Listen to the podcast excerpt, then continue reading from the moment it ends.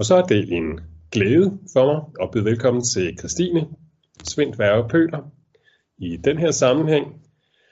Christine er lektor i dogmatik ved Københavns Universitet. Hun er Ph.D. på en afhandling om bøndens teologi hos Karl Barth.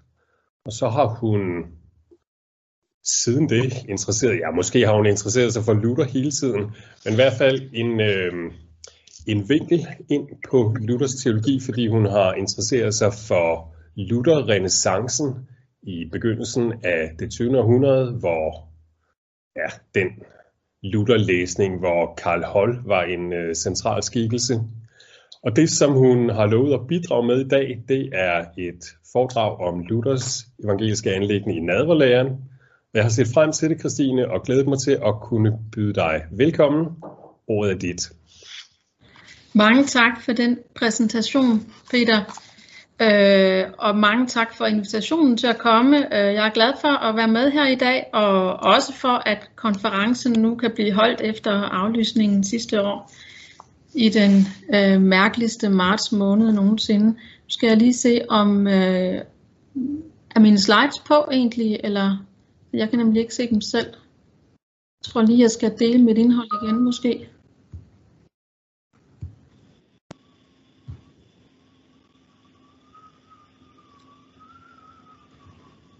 De er ikke på nu. Nej, ja, de forsvandt lige. De forsvandt.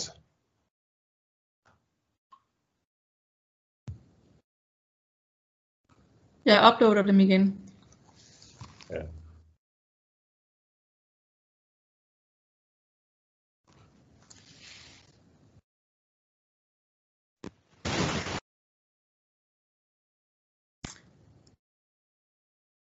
Og det var godt. Nu ser det rigtigt ud.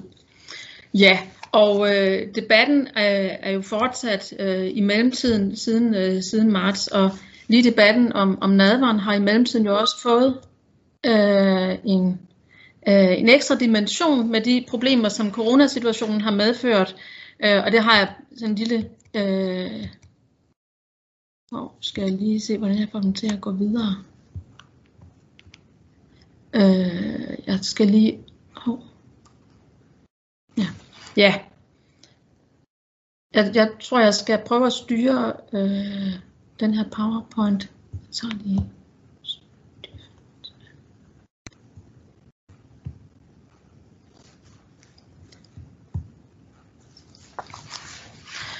Øh, ja, men det her det er bare en lille sjov tegning, som illustrerer øh, coronaproblemet med digital nadver. Øhm, der kan I se, så får spørgsmålet om, om real præsens lige pludselig en helt anden betydning. Det bliver spørgsmålet om, om menigheden er, er realt præsent. Men det skal vi ikke tale om. Øh, jeg vil i stedet for følge den udstukne øhm, overskrift og undersøge anlæggende og også udfordringer i Luthers nadverskrifter. Og forsøgsvis øh, så vil jeg prøve at rette fokus mod sammenhængene mellem nadverlære og kristologi og overveje, hvilke muligheder og problemer øh, undersøgelsen af de sammenhænge kan afdække. Luthers forståelse af nadveren kan man se øh, udvikle sig øh, med to øh, fundamentalteologiske nybrud som omdrejningspunkt i den tid, hvor reformationen er undervejs og tager fart. Det vil sige altså to polemiske situationer, som Luther står i, og som angår spørgsmålet om, hvilken forståelsesramme teologien arbejder indenfor. Det første nybrud, det kan man betegne som afsked med en teologi i rammerne af en bestemt, et bestemt økonomisk paradigme. Det er opgøret med romersk nadverforståelse i 1520 i skrifterne Sermonen om det nye testamente og om kirkens babyloniske fangenskab. Det Luther her går op med, er det quid pro quo, som gælder den kristnes religiøse øh, velbefindende, og også hinsidige. Det er noget, man skal gøre sig fortjent til ifølge øh, den romerske kirke. Tilsvarende øh, så forstås nadveren som de nadverfejrendes gave eller offer til Gud.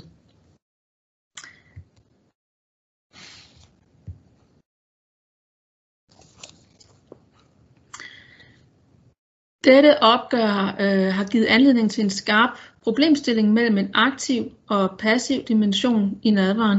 øh, eller øh, anabatisk opadstigende versus en katabatisk nedadstigende bevægelse. Det er jo noget, som, som rapporten i øvrigt også kommer ind på, rapporten om dåb og nadver i folkekirken. Og også, at denne modstilling er blevet nuanceret en del i nyere øh, forskning. Og det giver anledning til at stille skarpt på den komplekse form for gensidighed, som nadveren rummer. Det andet nybrud, det er et skifte og et opgør mellem en præsenshermeneutik og en signifikationshermeneutik. Øh, det drejer sig naturligvis især om Luthers diskussion med den svejsiske reformator Zwingli, som øh, de andre oplægsholdere allerede har været inde på, øh, om Kristi nær, reale nærvær i slutningen af 20'erne. Øh, og særligt øh, paradigmatisk står her naturligvis Luthers sammenkædning af alle stedsnærvær og nærvær i nadveren i skriftet om Kristi nadver fra 1520. Denne hermeneutiske problemstilling har også ontologiske implikationer for, hvordan skal det her reale nærvær forstås. Øh, man har typisk i denne situation set en klar modsætning mellem nadveren som realpræsens og som mindemåltid, som, som Rasmus også var inde på. Fordi det man mindes, så må være noget fraværende og ikke nærværende. Begge disse problemstillinger griber ind i kristologien. Det vil sige, det gælder både spørgsmålet om det anabatiske og katabatiske, eller med andre ord spørgsmålet om, hvem der giver hvad i nadveren. Øh, og det gælder også spørgsmålet om realpræsens og betydnings- eller erindringshermeneutik. Øh, jeg vil nu se på de problemstillinger og også på Luthers nybrud i forhold til nadverteologiens forståelseshorisont, sådan som den hænger sammen med kristologien. Øh, for eksempel, hvilken betydning tilskrives Kristi korsdød i nadveren, og hvordan aktualiseres den betydning? Øh, det vil jeg se på et aspekt af, og jeg inddrager flere af Luthers nadverskrifter kort, men jeg vil fortrinsvis bruge Luthers sermon om det nye testamente fra 1520 som et omdrejningspunkt og afsæt, og desuden vil jeg så trække på nyere Lutherlæsninger og nadvertolkninger undervejs. Øh, og så slutte med og ud over Luther øh, med en overvejelse i forlængelse af noget, som, som øh, rapporten om dåb og nadver nævner og kalder et måske overset paulinsk motiv, at nadveren indstiftes den nat, da Jesus blev forrådt. Men i første omgang videre til spørgsmålet om messeofferet. Øh, det vil jeg gå nærmere ind på nu, og særligt jo på sermonen om det nye testamente, men jeg vil begynde et lidt andet sted, nemlig i Luthers forståelse af Guds retfærdighed, som han i et tilbageblik fra 1545 gjorde rede for. Det er altså i forordet til sine latinske skrifter, som blev udgivet der. Øh, den forståelse, den opfattelse indgår ved reformationens begyndelse i et opgør med netop den økonomiske quid pro quo tænkning. Og det drejer sig ikke kun om, at frelsen kan prissættes og erhverves i en monetær transaktion. Det gør det ganske vist også, og det er tilfældet jo med de privatmesser, som Luther kritiserer i 1520, hvor en messe uden menighed kan afholdes for penge til fordel for en afdød svarende jo til den funktion, som afladsbrevene havde. Men det drejer sig ikke kun om det, men det drejer sig også teologisk og grundlæggende om, hvordan Guds retfærdighed forstås. Er Guds retfærdighed en distributiv retfærdighed, som straffer og belønner efter fortjeneste, eller er det en skænkende og nyskabende retfærdighed? Den Gud gør mennesker retfærdige med. Den sidste forståelse af retfærdighed som skænket som gave, det er den Luther når frem til. Det kan man se som led i en teologisk gavetænkning, hvor gaven bliver den kategori Guds handlen med mennesker forstås ud fra. Det gælder både skabelse øh, i Luthers udlægning af første trosartikel i den lille katekismus, og det gælder forståelsen af troen som gave i tredje trosartikel. Det gælder også Kristus selv, som for eksempel i frihedsskriftet Øh, det er navnlig jo Oswald Bayer, der har fremhævet denne kategoriske gave som forståelsesnøgle til Luthers teologi, og Bo Holm her i Aarhus har undersøgt gave- og hengivelsesstrukturer hos Luther. Det særlige ved den kategoriske gave er, at al forestilling om fortjeneste, modydelse eller andre former for betingelse er kategorisk udelukket. Derfor er gaven velegnet som hermeneutisk nøgle til Luthers teologi og Luthers betoning af retfærdiggørelsen ved tro alene, det vil sige ikke ved gerninger eller andre fortjenester. Luther selv beskriver retfærdiggørelseslærens centrale betydning i de smalkaldiske artikler, hvor han siger, øh, denne artikel kan man ikke vige fra eller give efter for, øh, om så himmel og jord falder, og hvad der ikke vil blive stående. Den formulering er interessant ved blandt andet ved, at der faktisk ikke er tale om en selvstændig retfærdiggørelsesartikel, sådan som det er tilfældet med Confessio Augustanas øh, artikel 4, men om en kristologisk artikel, der handler om Kristi embede og gerning. Så sammenhængen er altså, at Jesus Kristus, vor Gud og Herre, er død øh, for vores synders skyld og, og opstået for vores retfærdigheds skyld. Og fordi sådan noget må tros, øh, og ikke kan opnås med noget, nogen gerning eller lov eller fortjeneste, så er det klart og vist, at kun troen gør retfærdig, og så følger øh, så øh, resten det, som jeg citerer ovenfor. Som øh, umiddelbar konsekvens af denne første artikel, ligesom de smalkaldiske artikler, følger så artikel 2 om messen. Det er altså en helt anden opbygning end Confessio Augustana, hvor vi indimellem øh, kristologien og retfærdiggørelseslæren får artikler om embedet og den nye lydighed og kirken osv. Øh, Luther afviser her den romerske opfattelse af messen som et offer eller en gerning, som præsten udfører og som kan frelse fra synd og død. Øh, den opfattelse kalder han en menneskeopfindelse. Men hvem er det så, der giver hvad til hvem i nadvaren? Øh, det er jo den kritiske indsigt, som Luther kommer frem til i 1520, hvor han i den upolemiske sermon om Kristi Lægemes sakramente fra 1519 ikke tematiserer messeofferet, så kommer dette opgør til at stå centralt i sermonen om det nye testamente, og opgøret tilspidses og får endnu mere polemisk form i om kirkens babyloniske fangenskab, det Captivitate Babylonica Ecclesiae, som Luther skriver i efteråret 20, efter sommerens bandbudstrusse fra paven. Opgøret med messeofferet er i første instans en konsekvens af, konsekvens af et positivt anlæggende, netop øh, nemlig Luthers fremhævelse af ordet, som forkyndes, konkret nadvarens indstiftelsesord og troen på det tilsavn, som ordet er. Den sammenhæng mellem ord og tro står allerede klart i sermonen om det nye testamente, som tolker nadvarens betydning som øh, det nye testamente, det vil sige den nye pagt mellem Kristus og hans folk. Øh, her er altså tale om en, en relationel forståelse af Kristus og de kristne, hvor forskellige betydningslag skyder sig under hinanden. Øh, dels altså en, en bibelsk pagtsforståelse med henvisning til Guds pagtslutninger med Noah og Abraham og ophævelsen af Moses gamle pagt, øh, og i stedet for så Kristi nye pagt, og så dels også den gængse betydning af testamente som et arveretsligt dokument, brugt som billede på nadverens komponenter. Og det omfatter så billedligt talt både Kristus som den, der efterlader sig arven. Og arven det er syndernes forladelse og evigt liv. Arvingerne det er selvfølgelig menigheden. Og testamentet det er ordet, indstiftelsesordet. Og sejlet på testamentet er Kristi læme og blod som er til stede i nadveren. Øh, og så for det tredje er der også tale om en flerdimensionel offerstruktur, som jeg kommer ind på senere. På tværs af disse betydningslag går så talen om løftet eller tilsavnet, det vil sige Guds ord, og konkret indstiftelsesordene, som troen tror på, som det samlende motiv.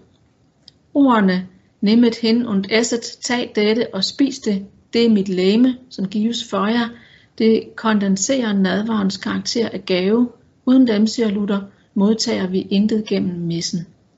Den afgørende pointe er altså, at Guds ord eller tilsavn kommer først og initierer relationen, som mennesket så svarer på, i det troen øh, bekender sig til Gud. Øh, det kan vi se i de her passager, øh, hvor Luther siger, når mennesket skal have med Gud at gøre og modtage noget fra Gud, så må det gå sådan fra, for sig, at mennesket ikke er den, der begynder at lægge den første sten, men Gud alene, øh, uden at øh, mennesket beder eller begærer, øh, må komme i forkøbet og give et tilsavn. Og øh, der selv vort Gottes, det samme Guds ord, det er det første, det er grunden og klippen, som alle øh, gerninger, ord og tanker øh, fra menneskets side skal bygge på. Øh, og det ord må mennesket så tage op øh, i taknemmelighed øh, og tro i tillid på, den guddommelige, på det guddommelige tilsavn. Denne tro og tillid er begyndelsen og midlet og slutningen på al gerning og retfærdighed. Øh, fordi det gør Gud den ære, at det holder Gud for sandfærdig.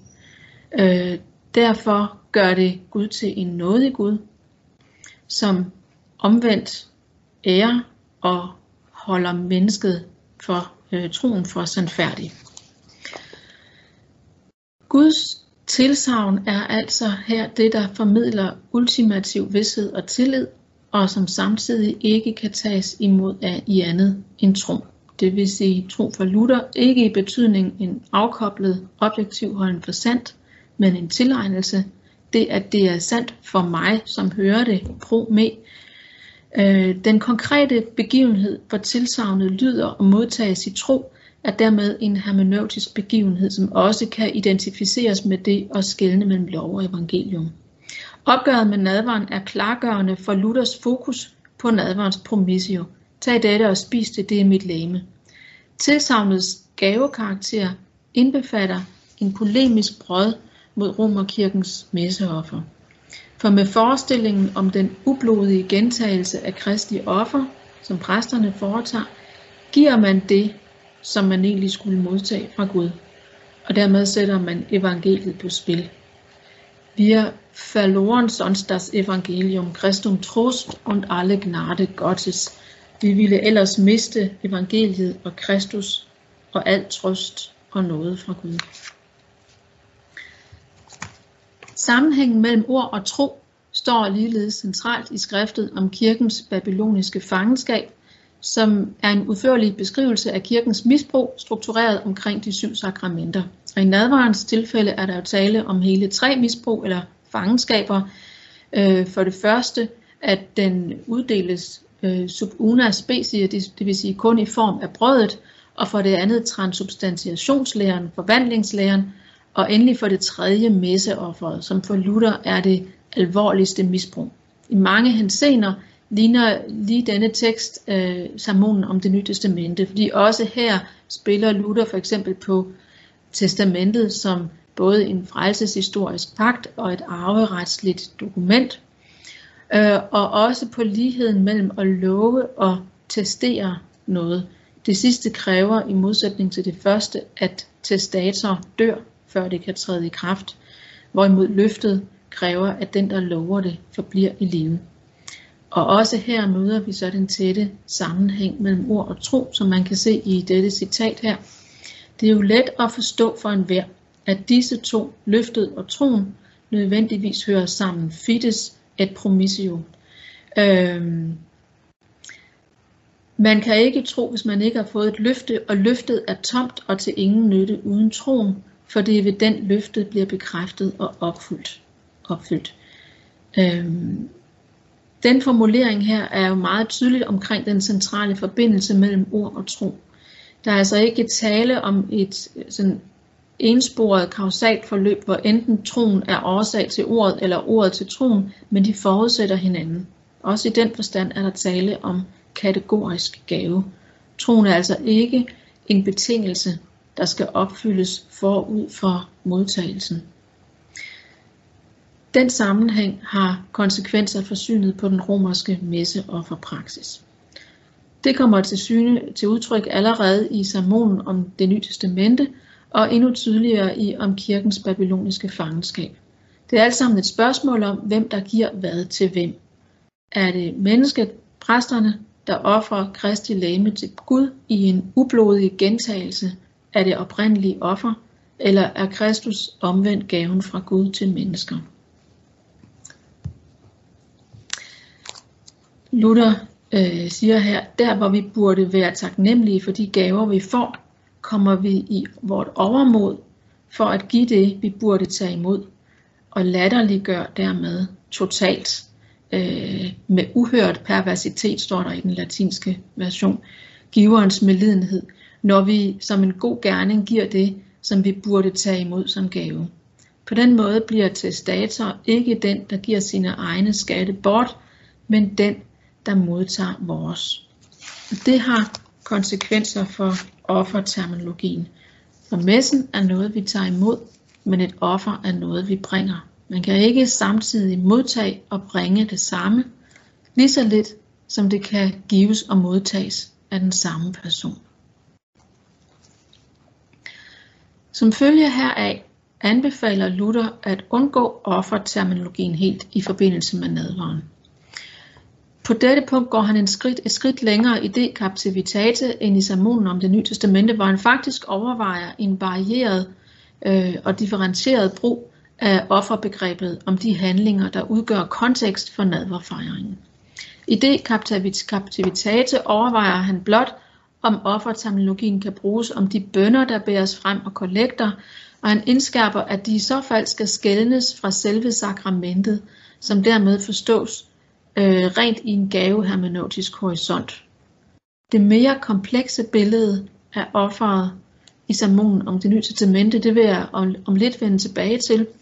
Men først så skal vi lige omkring et andet aspekt af udviklingen af Luthers nadversyn, nemlig forskellen mellem en præsenshermeneutik og en signifikationshermeneutik.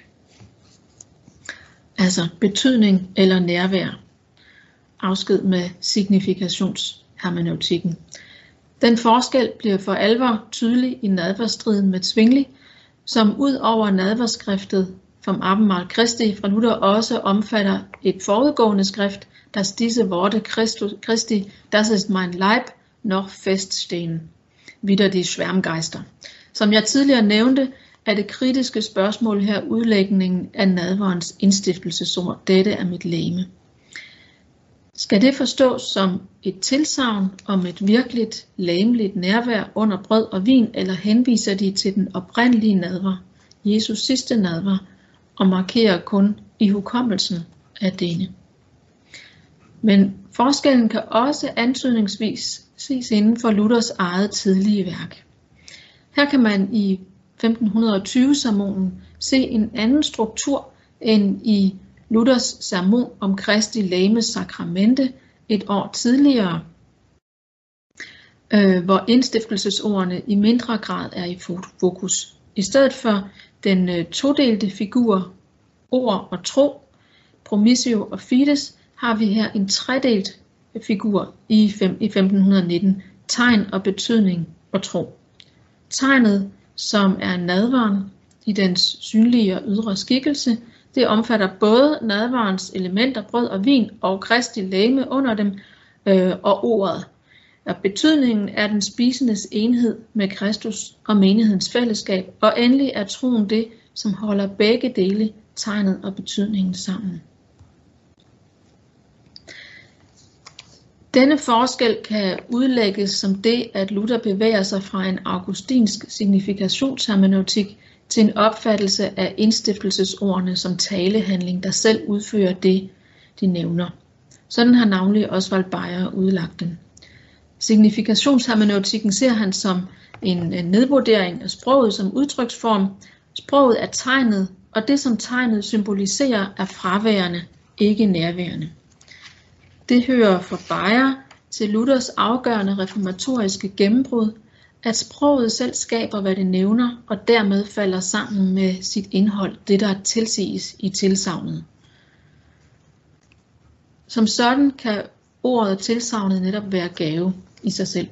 Denne indsigt baner sig ifølge Bayer vej i Luthers forståelse af budsakramentet, hvor han kommer til at forstå absolutionsordene ego te absolvo ikke som en konstatering, men som en talehandling, som selv konstituerer det, den udtaler. Og det er ikke kun absolutionsordene, men det er også indstiftelsesordene i dåb og nadver og forskellige andre formuleringer, som er den type talehandling og dermed forkyndelse og evangelium. Signifikationshermeneutikken, hvor ordene konstaterer eller henviser til noget fraværende, ligesom det øh, Rasmus var inde på med bilsesringen, ikke også, og den fraværende ægtemand, det ser Bayer derimod udtrykkeligt fortrinsvis i Luthers tidligste teologi, navnlig i Romerbrevsforelæsningen, og han ser overgangen til en promissional forståelse af sproget tidligst i 1518. Men i sermonen om Kristi Lames sakramente i 1519 vurderer han, at denne indsigt endnu ikke har banet sig vej. Fokus er her på relationen mellem nadvarens elementer og nadvarens betydning først og fremmest. Ordet spiller ikke nogen afgørende rolle. Det kommer det først til at gøre i 1520 med sermonen om det nye testamente. Det er en pointe hos Bayer her, at promissio, også når Luther bruger det om Guds løfte til Abraham, ikke er et frelseshistorisk løfte om noget, der skal ske engang, men et tilsavn, som trøster og frelser her og nu. Man kan godt spørge her, sagt i parentes, om Bayer yder sermonen om Kristi Lames sakramente, den tidlige sermon, retfærdighed, ved at vurdere den alene ud under dette perspektiv, ord og tro, som naturligvis for Bayer er den afgørende hermeneutiske figur, og så på den baggrund vurdere, at der er tale om et fravær. Det vil jeg ikke gå nærmere ind på her, men hvad der i hvert fald er klart, det er, at selvom Luther i 1519 sermonen forudsætter, at Kristi læme virkelig er til stede, så er det ikke det, han er mest optaget af, men derimod er Kristi åndslæme, det vil sige fællesskabet med menigheden. I slutningen af 20'erne ændrer det sig, fordi det netop er det, der, altså netop det, som er selvindlysende for Luther, nemlig Kristi læmelige nærvær, det er det, som Zwingli sætter spørgsmålstegn ved. Luther påpeger her, at hvis Kristus har givet sit læme i den første nadver, så er hans ord ikke ein Nachtwort, sondern ein Machtwort.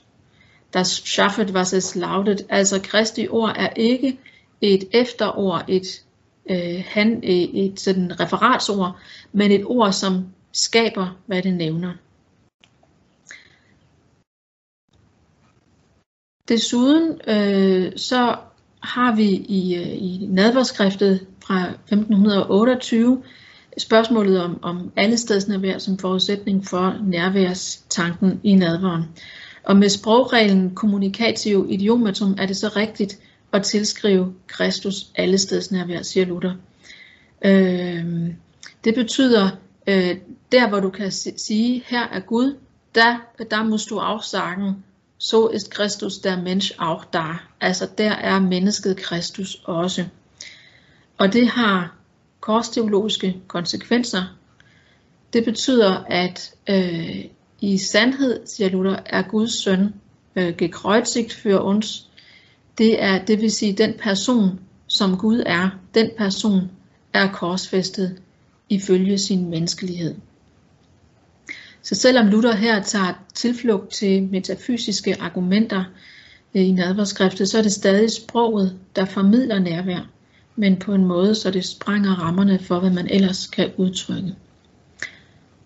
Og så skal vi tilbage til offerterminologien igen.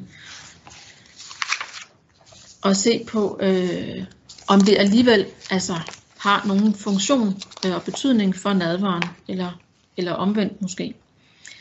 Øh, for der aftegner sig så et billede af nadveren som gave nu, og som formidler af et særligt nærvær.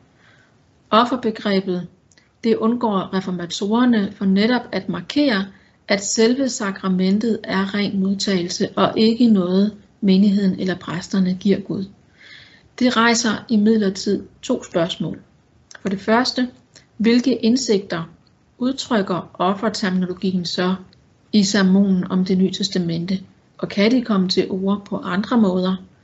Og for det andet, hvad betyder det for nadvaren, at reformatorerne faktisk bibeholder offerterminologien, selvom den reserveres til kristologien nu, sådan som det er tilfældet med øh, for eksempel Confessio Augustana artikel 3, hvor øh, Kristus kaldes et offer. Øh, og først så vil jeg se på offerets positive flerdimensionalitet i, øh, i sermonen om det nye testamente. Øhm, nu har jeg været inde på dimensioner af nadvaren som ren modtagelse fra deltagernes side. Den receptivitet, som måske er en passiv receptivitet, er så en implikation af gaven, når gaven opfattes som den ensidige bevægelse fra giver til modtager, fra Gud til mennesker.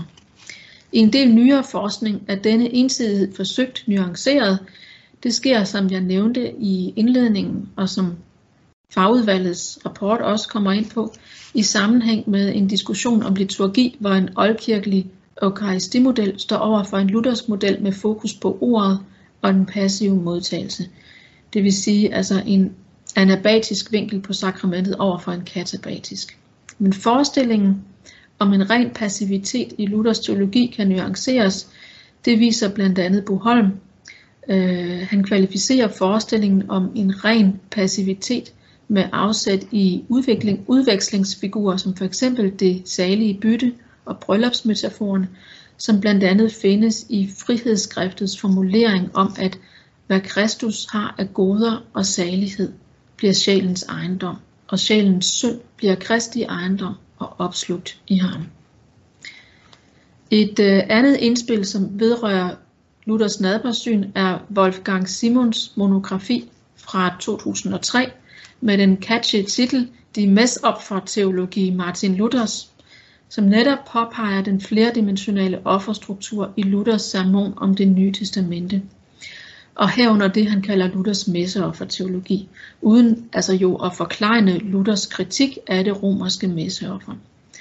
Hvor det kaptivitate kun vil beholde offerterminologien til takkebønder og kollekt, så foreslår sermonen øh, om det nye testamente få måneder tidligere jo, at se menighedens svar på Guds løfte som offer, det vil sige som selvovergivelse eller selvindsats, som har både en åndelig og social-etisk side.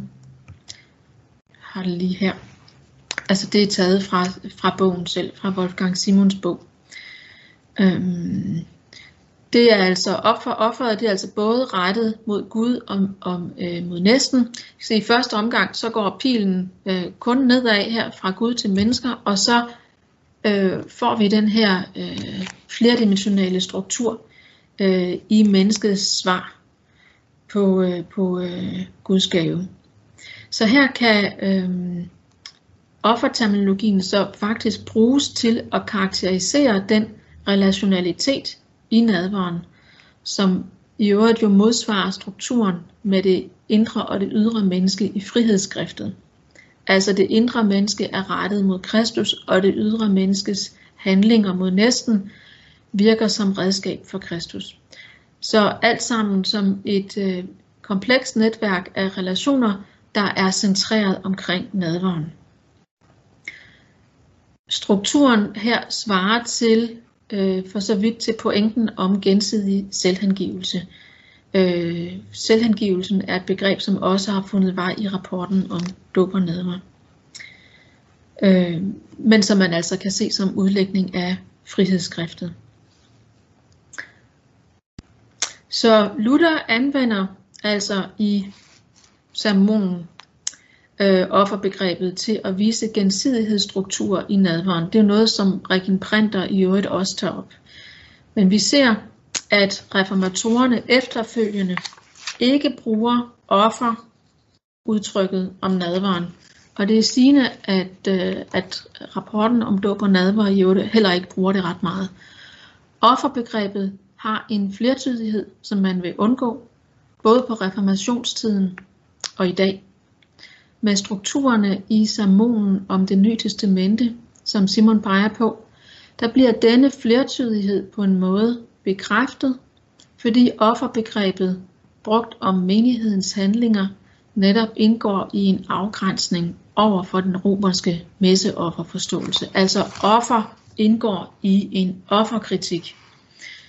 Så zonofferkategorien den reserveres her for Kristi korsdød, og derfor må den afvises som betegnelse for messen. Også Kristi offer er imidlertid semantisk komplekst. Øh, for eksempel så omtales det både i aktiv og passiv, øh, og i begge hensener er det jo ikke entydigt. Confessio Augustana taler både om offer i forbindelse med passive og aktive vendinger. Altså på den ene side, øh, Kristus er født, har lidt, er blevet korsfæstet, død og begravet, øh, for at være et offer, ikke sandt? Øh, og så også for at forsone, øh, for at kunne forsone øh, for alle, øh, al anden synd øh, og, og afsynden over for Gud.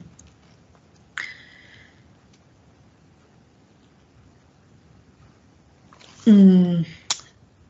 Men spørgsmålet det bliver så, hvis man begynder at se på de her passive og også lidt mere aktive øh, udtryk, øh, i hvilken udstrækning der er tale om selvoffer her, om zonoffer, eller med en nutidig konnotation af offerbegrebet, måske et voldsoffer. Altså er der tale om sacrificium, eller er der også tale om victima? Den sidstnævnte kategori er relevant at tage i betragtning, fordi offerideen, trods reformatorernes omhu, har haft en problematisk virkningshistorie i vestlig bevidsthed, som derfor skyder sig ind i forståelseshorisonten, også som også den horisont, man forstår det kristologiske offer i. Og det er jo noget, der er taget en del op i nyere forskning. Så øh, man kan spørge, hvordan nadvaren henviser til Kristi død på korset. Kan nadvaren, som altså af gode grunde jo ikke bruger offerbegrebet, bidrage til afklaring af den flertydighed i kristologien? Det vil sige ikke ved at gøre noget entydigt, som ikke er det, men måske ved at folde det ud i en tydningspluralitet. Sermonen om det nye testamente taler her i tydelige aktive vendinger om Kristi død. Øh, altså uden at tematisere offerdimensionen i den sammenhæng. Øh, og teksten den er lidt speciel ved, at den bruger billedet med testatoren og testamentet som en semantisk horisont. Kristus er testatoren, og arvegodset er syndsforladelse og evigt liv, men Kristi ord er selve øh, testamentet, og sejlet er hans læme og blod. Så det vil sige, at Kristi død er her altså både øh, forudsætningen for, at testamentet træder i kraft, og i form af Kristi læme og blod er det også selve valideringen af testamentet. Øh, og det kan man se her i det her citat. Se der, menneske, jeg øh, tilsiger og tildeler dig med disse ord forladelse for al din synd, samt det evige liv, øh, og for at du kan være sikker derpå og vide, at dette løfte står uigenkaldeligt fast for dig, så vil jeg dø derpå og give mit læme og blod derfor, og efterlade dig begge dele som tegn og sejl, hvorved du kan ihukomme mig. Så her ser vi faktisk en, en aktiv intention om at dø til fordel for arvingerne af kærlighed til dem. Og ovenikøbet, siger Luther, inkluderer denne figur også inkarnationen, fordi det er nødvendigt øh, at blive menneske for at kunne dø. Den aktive form her gør begrebet selvhengivelse nærliggende, øh, som jo også er et aktivt udtryk.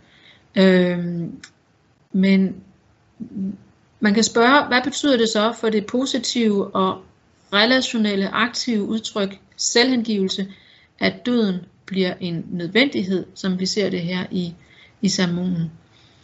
Øh, dækker selvhengivelse så i virkeligheden over det meget mere ambivalente udtryk selvoffer. Og det er ambivalent, fordi det åbner for problematiske idealiseringer og misbrug i mellemmenneskelige forhold, hvor selvofferet kan forudsætte bestemte hierarkier og instrumentaliseringer.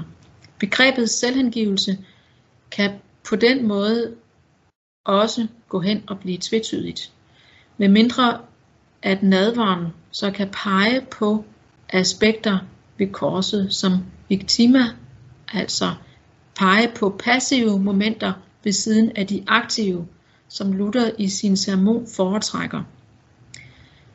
Øh, jeg kunne her tænke mig at inddrage Luthers Heidelberg-disputation øh, til at supplere sermonen med, fordi her orienterer korsteologisk erkendelse sig jo efter Guds passivitet snarere end aktivitet.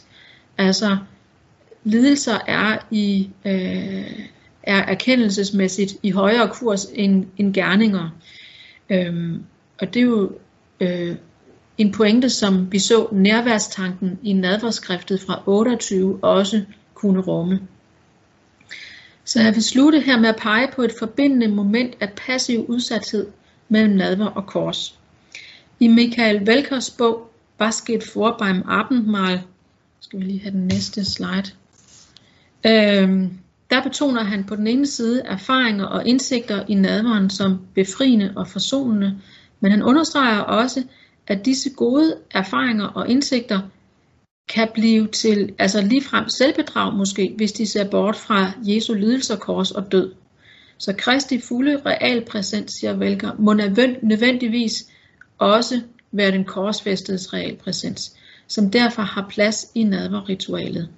Ikke for at tynge nadvergæsterne og drive dem ud i selvpineri eller apati, men netop for at de kan erfare forsoning og befrielse. Et element i nadverritualet, som han tager op i sin bog, er sætningen fra nadverritualet i den nat, da han blev forrådt. Den sætning, som ifølge Velker oftest, oftest overses, øh, det er det, som rapporten om dåb og nadver også peger på, den henviser ifølge Velker til en situation med højt trusselsniveau. Den sidste nadver er ikke kun truet udefra, sådan som det var tilfældet med israelitternes første Pesach i Exodus-beretningen, men også indefra. Og det er ikke kun Jesus, der er troet, men også disciplenes fællesskab er sat på spil. Selvom passagen specifikt henviser til Judas forræderi, så omfatter denne kontekst også de sovende disciple på Oliebjerget og Peters fornægtelse. Situationen, hvor Jesus indstifter et forsoningsmåltid, er altså højst dramatisk og risikofyldt, og det er den situation, der erindres ved nadverfejringen. Den sidste nadver ligner ikke Jesu måltidsfællesskaber med stigmatiserede, altså de urene og tollerne osv. Øh, det har Heinrich Arsel i Greifswald gjort opmærksom på, og det gør den heller ikke i henseende til brorfællesskabet med forræderen. Arsel skriver om det blandt andet om det i sin Elementara Kristologi, som er et helt nyt trebindsværk, hvor andet bind retter opmærksomheden mod den nutidigt eller nærværende erindrede Jesus, der gegenwärtig erindrede Jesus, øh, med en receptionsæstetisk tilgang til beretningerne i det nye testamente. Forræderiet har her sin plads i den vigtige kategori narrativ kontingens, øh, i en læsning af Markus evangeliet med Louis Marans semiotik i øvrigt. Narrativ kontingens betegner tilblivelsen af narrativ mening og betydning i fortællingen gennem et nulpunkt af mening. Nulpunktet står for det umotiverede, det meningsløse, det ikke nødvendige. Forræderiet det motiveres netop ikke i fortællingen. Men tilbagevirkende får det meningsløse narrativ betydning. Altså narrativt med henblik på passionsberetningerne fremhæves altså et victima-aspekt, kunne vi kalde det. Jesus som offer for meningsløse destruktive handlinger frem for en, en færdig masterplan. Fortællingen får sin egen nødvendighed på vej mod det positive slutpunkt, påsken, samtidig med at den narrative kontingens ved at stå i spænding til denne nødvendighed begrænser dogmatiske overfortolkninger af teksten, og dermed bliver den kristologisk betydningsfuld ifølge Assel. Og jeg kommer til det sidste punkt her, det er ganske kort. Erindring og nærvær. Ved nadverfejringer indbefatter ihukommelsen af forsoningens og befrielsens måltid også ihukommelsen af dette gennemgangspunkt. Det meningsløse og umotiverede forræderi som peger frem mod korset. Den nærværende erindrede Jesus er dermed ikke kun den, som har givet sig selv hen på korset, men også den, som er blevet givet hen, overgivet og var udsat for fare. Denne erindring om udsathed rummer nadvarens gensidige nærvær også. Tak for opmærksomheden.